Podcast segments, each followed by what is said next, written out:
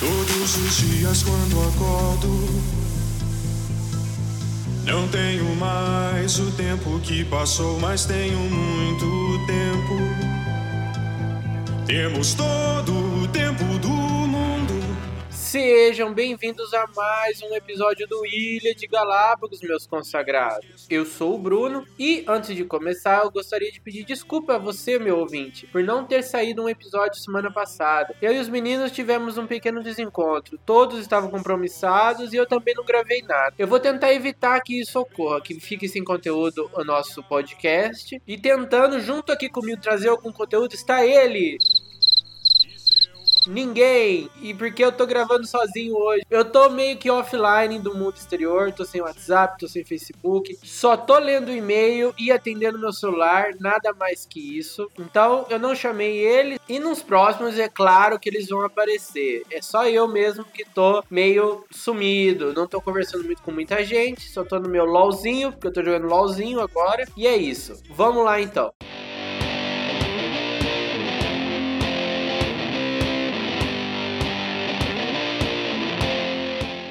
Motivo de não ter tido episódio semana passada é o que desenvolveu o tema de hoje. Eu maratonei a série Dark, por isso não tive tempo para gravar, porque eu tava assistindo. Por que, que eu decidi assistir? O Renan tinha falado no episódio de Fim do Mundo que na série Dark o mundo acabaria no dia 27 de junho de 2020. E eu fiquei curioso e fui assistir a série pra ver o que, que falava a respeito disso. Eu já conhecia a série anteriormente porque eu tava, tentei assistir ela uma época porque eu tava tentando aprender alemão. E era uma das únicas séries que tinha no Netflix que falava em alemão, na língua alemã. né? Eu desisti de assistir porque era sobre viagem no tempo. Esse viagem no tempo é um negócio que eu não achava tão legal, mas na série eles trabalharam de uma forma que te faz pensar a respeito dos paradoxos que a série coloca dentro dela, né, dentro da história. E se você, meu ouvinte, que nunca assistiu essa série, eu vou dar spoiler porque eu vou comentar sobre a série, mas saiba que se você acha incesto errado, é o que mais vai ter na série, porque é construído de uma forma que o próprio protagonista não sabe que está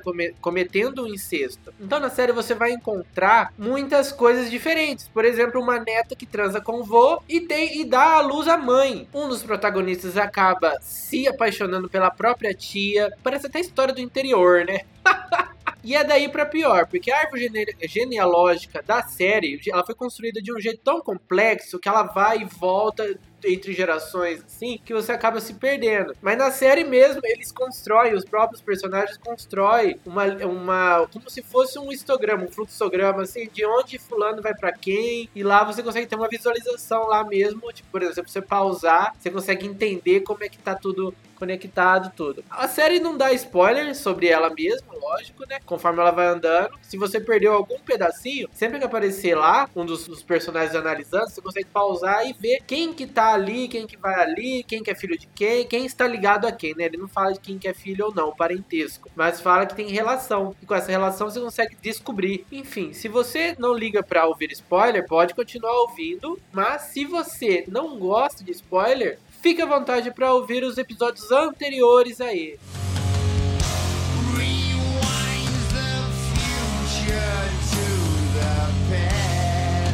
A primeira temporada da série, ela é bem construída, porque ao mesmo tempo que ela te deixa confuso, você vê que é coerente o que tá sendo imposto pra você. E você fica meio triste quando você descobre que aquele menininho que se perdeu, o Mikel, ele se matou no futuro, né? Eu fiquei muito pensativo de como aquele moleque que passou um perrengue fudido depois que se separou da família, que entrou lá na caverna e voltou pro passado, quando ficou adulto se matou, depois de ter constituído família, ter passado por toda a parte ruim, chega no momento da vida que ele se mata. Fica essa indagação que você sofre pensando nisso. Eu, pelo menos, sofri pra caramba, pensando no porquê que isso ocorreu. A que ponto o rapaz chegou? Na primeira temporada, o drama maior é esse, né? Você fica fica lá preocupado com o rapaz que se matou, pra onde as crianças foram, por que, os caras usam aquela máquina que não dá certo, aquela máquina do tempo que não funciona. A princípio não funciona, né? Porque depois eles mandam o Helga pro, pro passado de volta, né? Quando ele vai criança lá pra frente, depois ele volta pra família dele e tal. Aí na segunda temporada é mais um blá blá blá policial, tá todo mundo tentando descobrir o que aconteceu, uma investigação policial, porque o Egon fica tentando descobrir quem que ele prendeu lá em 53 3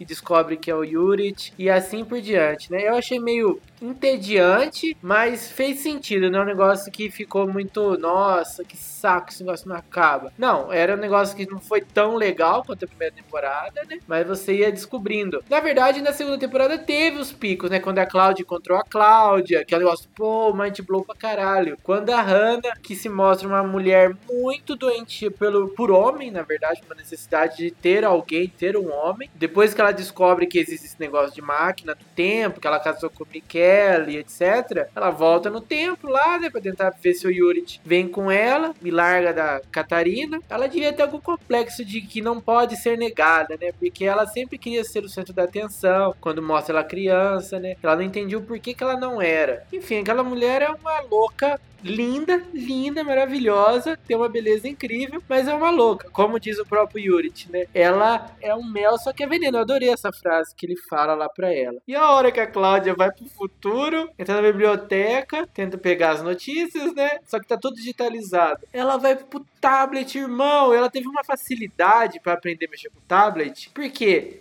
No, no, tempo dela já havia computadores, né? Ela não acha o mouse nem o teclado. E mesmo ela, que ela era uma, uma adulta já, né? Ela era uma, quase uma senhora velha, idosa, assim, colocar assim, pelo, pela aparência dela faz. Mostra, né? E ela, só de olhar para outras pessoas mexendo no tablet, ela aprendeu mexendo no tablet que foi uma coisa incrível. Eu acho que um pouco exagerada, meio mentirosa, porque hoje se você vai tentar ensinar um idoso que nos anos 80 tinha a idade dela, a pessoa tem uma dificuldade gigantesca para poder aprender a mexer no tablet, para poder mandar uma mensagem no Zap, tá ligado? E ela chegou lá em poucos segundos, já fez o que aconteceu, já fez a pesquisa, descobriu o dia que o pai dela morria, resolveu sua pesquisa e voltou pro passado, né? E o mais legal é que ela foi pro futuro e foi fazer pesquisa, irmão foi direto pra biblioteca. Essa menina estudava bem demais, essa Cláudia. Tenho inveja dela.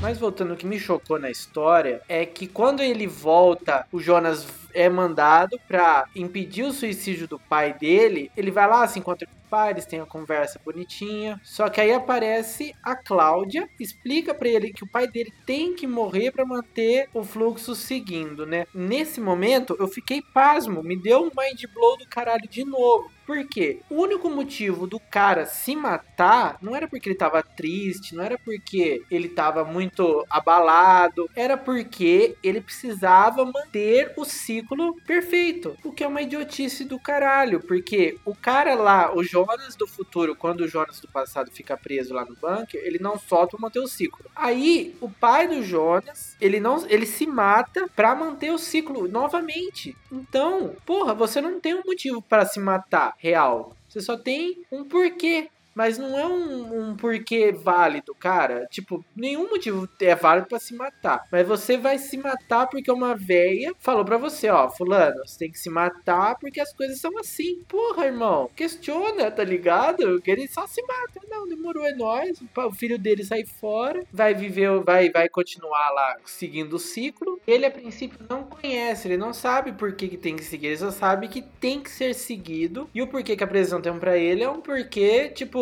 ah, o fulano falou, uma pessoa velha que veio do futuro me falou que tem que ser assim, acabou, ponto. Ele vai lá e faz. Todo mundo dali pra frente, na verdade, faz isso. Ninguém tem uma ideia nova pelo que é, pelo que é mostrado. Então todo mundo vai fazer algo porque foi mandado fazer. E ponto. Esse é o ponto que me irrita na série, porque ninguém questiona. Todo mundo vai fazendo o que a pessoa mais velha, a pessoa do futuro mandou e foda-se. E mesmo se a pessoa do futuro mandou, não teria sentido, entendeu? Essa série ela quebrou aí, cara porque ela não teria sentido. Se ele fizesse, se ele não fizesse, ele já não teria feito. Olha que confusa essa frase. Se ele não fizesse, ele já não teria feito. Porque ele, que representa o passado, implicaria na pessoa dele do futuro. Então já não seria a mesma coisa. Porém, se ele já não fizesse, a pessoa que chegasse nele naquele momento já não seria a mesma. E assim por diante. Foi aí que quebrou, porque não teria como mudar. Quando eu cheguei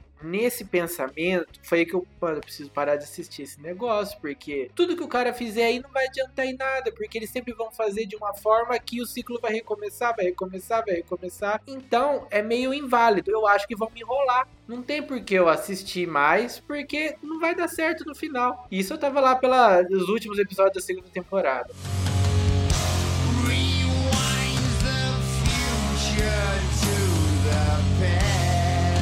Aí na terceira, aí no final da segunda, na verdade, aparece a Marta do Marta Verso, né?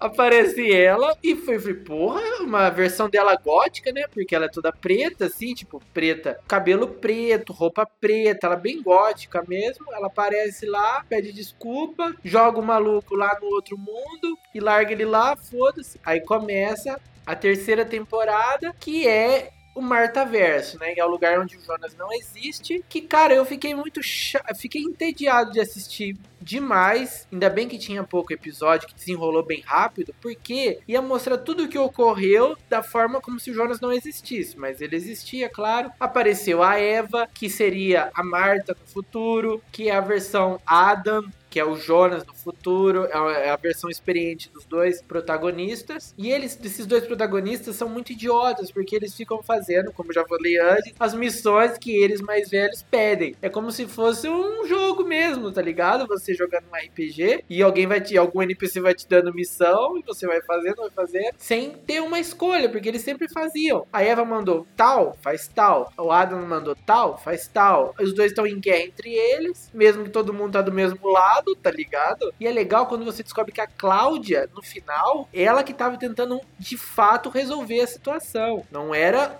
eu, a versão Eva e nem a versão Ada que tava tentando manter. Porque é aí que quebra um dos paradoxos, né? Era que quebra esse ciclo. Que aí começou a fazer sentido. E começou a fazer sentido de novo no final. Isso que é o mais legal. Porque aí te prende de novamente. O cara que. O roteirista foi maravilhoso, porque eu tava quase parando de assistir, desistindo, tipo, mano, que bosta.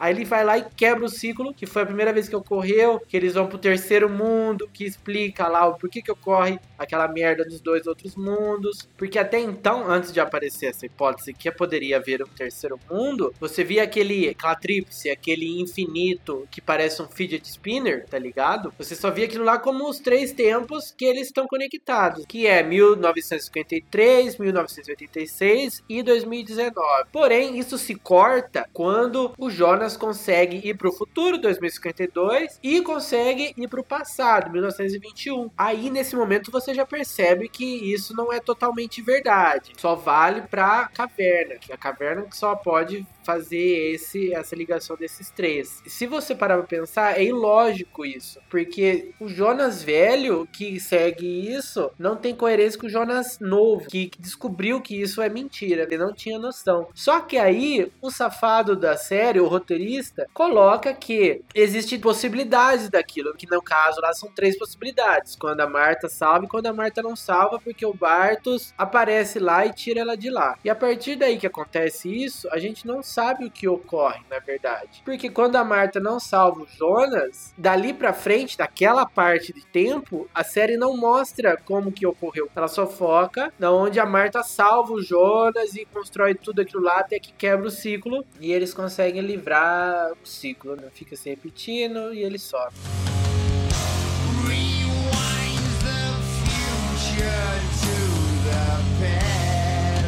E acabei chegando no final, né, da série, que é isso que ocorre no final. E no final, cara, a indagação que eu fiquei ali, tipo, porra, por exemplo, mostra a Hannah grávida, daquele policial lá que uma hora ele tá sem olho, uma hora ele tá sem braço, e no terceiro mundo ele tá só com um ferimentinho no olho. No terceiro mundo eu fiquei esperançoso ele aparecia sem perna, tipo o Saci, tá ligado? Porque ele só se fudia, tá ligado? Ele não morria, mas ficava sem olho, ficava sem um braço, que foi coitado dele, né? E a gente não descobriu por que, que ele tava, né? Porque toda vez que ele ia contar acontecia alguma coisa. Naquela mesa, você viu esse casal, aí tinha a Regina, que eu não sei com quem ela tava acompanhada, que eu não entendi com quem ela tava acompanhada. Tem a Bernadette, a travesti, que tá acompanhada do Sr. Doppler, que é o marido da Charlotte, né? Filho do Helga. Tem a Catarina, que parece que tá solteira também, e a Regina, que é filha lá da Cláudia, mas ela tá sozinha também, parece. Ela tá sozinha. Foi aí que eu fiquei preocupado. Preocupado não, fiquei com dúvida. Cadê o, cara lá, né? O, Alexander, o Boris, que é a mesma pessoa. Por que, que ele não aparece no mundo que o Jonas e a Marta não existem? Porque não tem relação nenhuma com a história dos dois. Claro que ele tá ali no meio da história, mas ele não é descendente de ninguém. Porque a Regina não ter, não ter esse casal implica que a Regina não teve um filho, que era o Bartosz, e com ele não existindo, ele não teve filho com a irmã do Jonas, então não existiria a Agnes nem o Noah. E como não existe a, a Agnes, não teve o Trond, que é o pai do Yurit. E como não existiu o Yurit, a Catarina não casou com ninguém. Ela acabou ficando solteira, ao que parece, né? Então, com o Bartosz não existindo, deixaram de nascer pelo menos seis crianças que aparecem na primeira temporada. As crianças do casal Doppler, da primeira temporada, que é a Francisca e a Elizabeth. Como a Elizabeth e o Noah não nasceram, então não existiu Charlotte. Como não existiu Yurit, não teve Magnus, não teve Marta, não teve Mikel. Como não existiu Mikel, não teve Jonas. Então aí, ó, já foram seis crianças da primeira temporada que a gente vê.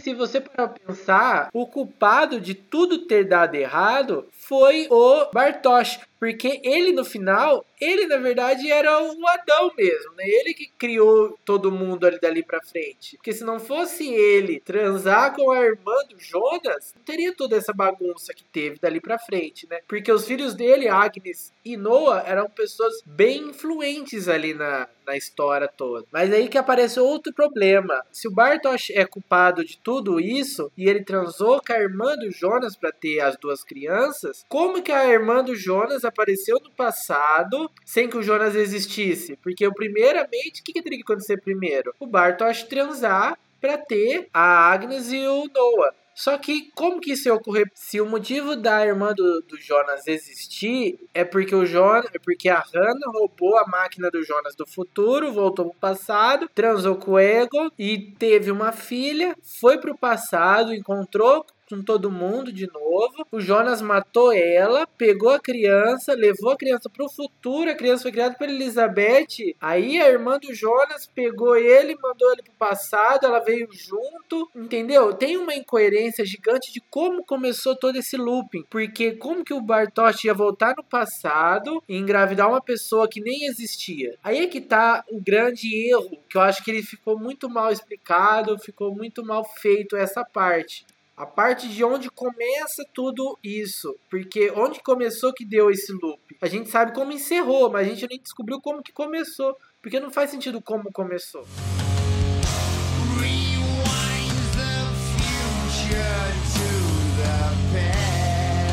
Outra coisa que eu acho que não fez sentido demais, assim, foi ter aqueles monumentos. Nos dois, ambos os mundos, né? Tinha um tipo de um santuário onde os mundos entre aspas, se encontravam para discutir o que estava acontecendo, para o Jonas aprender e etc. Só que aqueles espaços eram embaixo da terra, cheio de mármore, então, é um trabalho do caralho você mover pedras daquele jeito para construir um lugar que é subterrâneo, que não tem muita passagem de ar, pelo que eles mostram lá, né? E tinham, tipo, colunas gregas, né? Era construído desse jeito no mundo do, do Jonas. E no mundo que não existia Jonas, era um lugar que era, era o mesmo lugar, só que construído de uma forma diferente, onde o chão era de granizo, né, de mármore, sei lá, com placas bem elaboradas, bem bonito o local. Mas quem construiu aquilo? Será que os caras falou, chega aí, ó, nós é muito louco, chamou os pedreiros, tem que fazer isso, isso, isso, com esses nomes, uma placa de mármore com esse nome. A pessoa que ficou lapidando aquilo lá ficou, mano, que porra é essa? E a gente não sabe em que ano foi feito isso, porque muitas vezes não tinha tecnologia para fazer toda aquela lapidação daquelas pedras. Então, eu entendi porque além deles estar tentando quebrar o ciclo, eles estavam tentando também construir um santuário. Eles perderam, tipo, alguns ciclos ali, até que uma hora tava o santuário pronto, porque não tem como você construir aquilo lá de uma forma que, por exemplo, é, o tempo correu, apareceu novos nomes, você foi feito novas descobertas, é contratou uma pessoa especializada naquilo para poder montar todo aquele cenário que eles estavam. Então, além da loucura de toda essa bagunça feita, todos esses paradoxos, eles perderam tempo, entre aspas, perderam períodos ali, ciclos,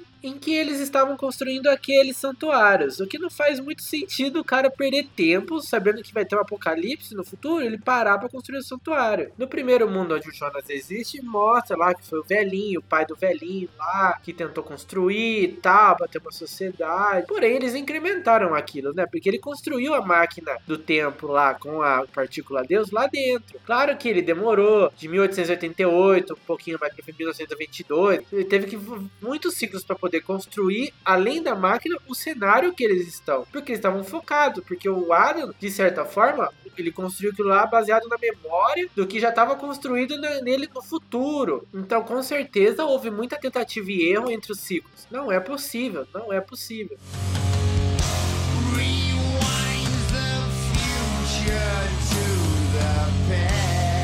Eu gastei muito neurônio tentando procurar coerência nessa série, né? O que eu acho que eu não deveria ter feito, perdido o meu valioso tempo na quarentena. Tanto que eu tô gravando isso depois de ter assistido, faz uns quatro dias que eu assisti, na verdade. Porque eu assisti tudo em dois dias. Eu fiquei ali assistindo sem parar, só, só acordava, assistia, dormia, acordava, assistia, dormia acabei. Foi dois dias assim e fiquei muito mais tempo pensando a respeito da série, né? Que é o que o ator quer que a gente faça, o autor, o diretor quer que a gente faça. A gente fale a respeito e fique pensando a respeito. E é um assunto até que foi legal, o jeito que foi colocado, o assunto é um assunto importante, porque é algo que já cria muita polêmica no meio científico, no meio da física, e traz esse tema para quem não tem muita vivência com isso, né? Então a pessoa começa a ter interesse a respeito desse tema, viagem no tempo, espaço-tempo, buraco de minhoca, entre entre outras coisas que a série mostra. E para quem aí que assistiu Game of Thrones, acha maravilhoso, eu acredito, por causa dos incestos, porque no Game of Thrones é recheado disso.